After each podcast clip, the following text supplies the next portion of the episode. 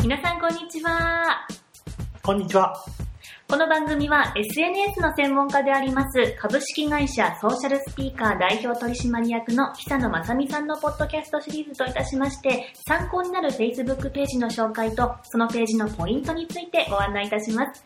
さて、今回はシリーズ8回目でございます。久野さん、今回もよろしくお願いします。よろしくお願いします。では、今回の紹介ページはどちらでしょうか？はい。今回紹介する Facebook ページは、Facebook ページタイトルが、京都祇園天ぷら八坂遠藤おささんの Facebook ページで、えー日本料理店の Facebook ページですね。もうこれは全然チェーン店とかじゃなくって、もうその一地域のお店。そうですね。うんはい今までとちょっとガラッと変わりましたね。その企業がやってるっていうのと。そうですね。うんうん今回は飲食店ということで取り上げてみたいと思います。では早速。はい。まあ、投稿、いくつか見てもらってですね。はい。どうでしょう、うん加藤さん、感想としまして。まず、天ぷらが美味しそうっていうのが もう本当第一に来るんですけど、ね、写真うまいですね。そうですね。んこれ毎回、フェイス、まあ、Facebook ページの紹介でポイントとして取り上げてますけど、やはりうん写真が上手ですね。綺麗ですうね。ん、でその天ぷらのお写真でもそのトマトの天ぷらとかトはいウモロコシの天ぷらとか、今まで全然見たことない天ぷらがあって天ぷらはもちろん日本人だから食べたことあるじゃないですか、はい。でもこんな天ぷらあるんだちょっと食べてみたいなっていう風になりますよね。そう思ってもらえるのも、うんうん Facebook ページの投稿のポイントの一つですね。うんうんうんあの、皆さんが思ってるような、普通の天ぷらはもちろんですけど、うんそういったもの以外でも、えーそういった商品を用意してるってことを伝える。うんうんそういったことで、こう、興味関心を持ってもらう。うんうんあとはそのお庭の写真とかあとお庭に咲いてるお花？はい。季節ごとの写真みたいなのもすごい綺麗に撮ってあって、そうですね。うんうんまあ、あの、季節ごとにお店の中だったり、周りの雰囲気っていうのは変わっていきますので、リアルタイムで、えー季節感を出していくっていうのも重要ですね。うん。そのすごい日本的な感じが伝わってきて多分外国人の方とかもね Facebook だったら見るからすごいこういうの喜ばれるし行きたくなるんじゃないかなそうですね。最近本当に外国の方、あの、日本に来る方多くなってますので、うんうん。特にこういう日本料理なんかは、うん Facebook を通して発信することで集客につながったりすると思いますね。うんでミーティングの様子とかもしっかり載ってるんですけどこれをあえて載せるっていうのもなかなか、そうですね。うんなかなかこう、ミーティングの様子ですとか、うん社内の取り組みの様子っていうのを上げるっていう発想とか、うんまあそういった発想が出てきても、えー撮影してからちょっと時間を置いてうん。投稿するなんていうこともよくありますが、うんうん。えーこのページの場合は本当にこうリアルタイムに、はい、今やってる様子を、はい、そのミーティングに参加してる人が多分その写。真撮る係、はい、Facebook 投稿する係みたいな方がいて、その場で上げてるっていうことですね。そういうことですね。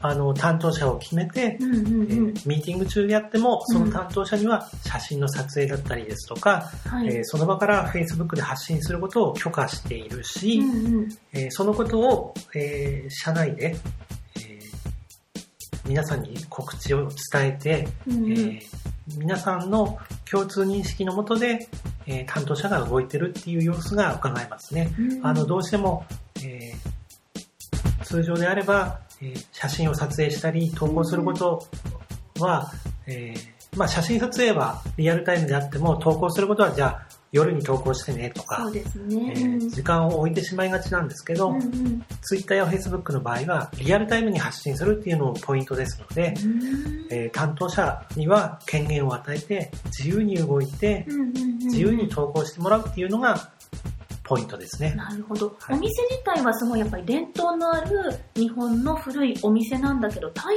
制はなんていうかそのグローバルっていうか新しいっていうか最新の体制で動いてるっていうのがなんかすごいですよね。柔軟さが伺えますね。うんはいやっぱこういうお店が長く続いていくっていそうですね。時代の変化に対応するということですね。うんうんで、これにいいねしてる人が5739人と。そうですね。このページ、そうですね。うんううんん。今の投稿自体にはですね。はい。で、ページ自体全体にははい。6万5千人以上の人が。いいねをしていて、うんうんうん。えー一地方のね、地域の飲食店としては、うん。まあかなりのいいねの数になってますね。ですね。で、その記事を一つ一つ見ていくと、絶対にその、天ぷらやさか遠藤さんのアクセスが載ってるじゃないですか。そうですねこれも。ポイントですこれはこれもポイントですね。うん必ず各投稿の一番下にですね、はい。えーお店の名前と住所電話番号とホームページの URL、うんうんこれを載せてます。まあ、あの、メールの一番下に必ずそういうものをつけてメールをあの仕事の場合やり取りするんですけど、はい。そういった形で、えー Facebook の各投稿の一番下に定型文として、うんうん。えーお店の名前ですとか、住所 URL を載せていると。これによって、一回一回の投稿がただ読まれて終わりではなくて、投稿を見てうん。お店に行ってみたいなっていう人が、まあ、投稿だけで住所を知れたりですとかそう、ですよね。さらに興味持った人が、うんうん。えー自然な形でホームページにはい。アクセスできると。うん。で、ちょっと毎回あれば、その記事が例えばお友達によっていいねされた記事とかシェアされた記事であっても、あ、何これうまそうって言って、ちょっと見てみてすぐ飛べるっていうのは結構なメリットですよね。そういった効果もあります拡散そうですねうんうんうんうんはい。それによって、ホームページへのアクセスも多くなっていくと。そういった効果も見込まれます。もう連動して、そのツールをつなげてやっていく中で、その Facebook っていうのの役割がやっぱり、そうですね。うんうんうんうんはいしっかりやってるわけですね。はい。ではでは最後に今日のポイントを改めてお願いいたしまはい。今日のポイントは、えー見ている人にとってす。はい。有益な情報を投稿しましょう。なるほど。確かにね、その京都の観光情報みたいのも載ってるじゃないですか。その地域のお祭りのこととか、ね今やってる展示のこととかもはい。合わせて載ってるから、やっぱすごい京都に行くの楽しみになるし、はあ今やってるから今行こう。予約できるかなってなりますよね。なりますねはいうんうんうん。えー、そういうことか。第8回目の投稿は、京都祇園天ぷら屋坂遠藤さんの Facebook ページでございました。久野さんのエルマガではさらに詳しい情報をお伝えしておりますので、ご興味あります方は久野さんのブログから登録をしてください。URL は www. 久野システム .com です。久野さん、今回もありがとうございました。ありがとうございました。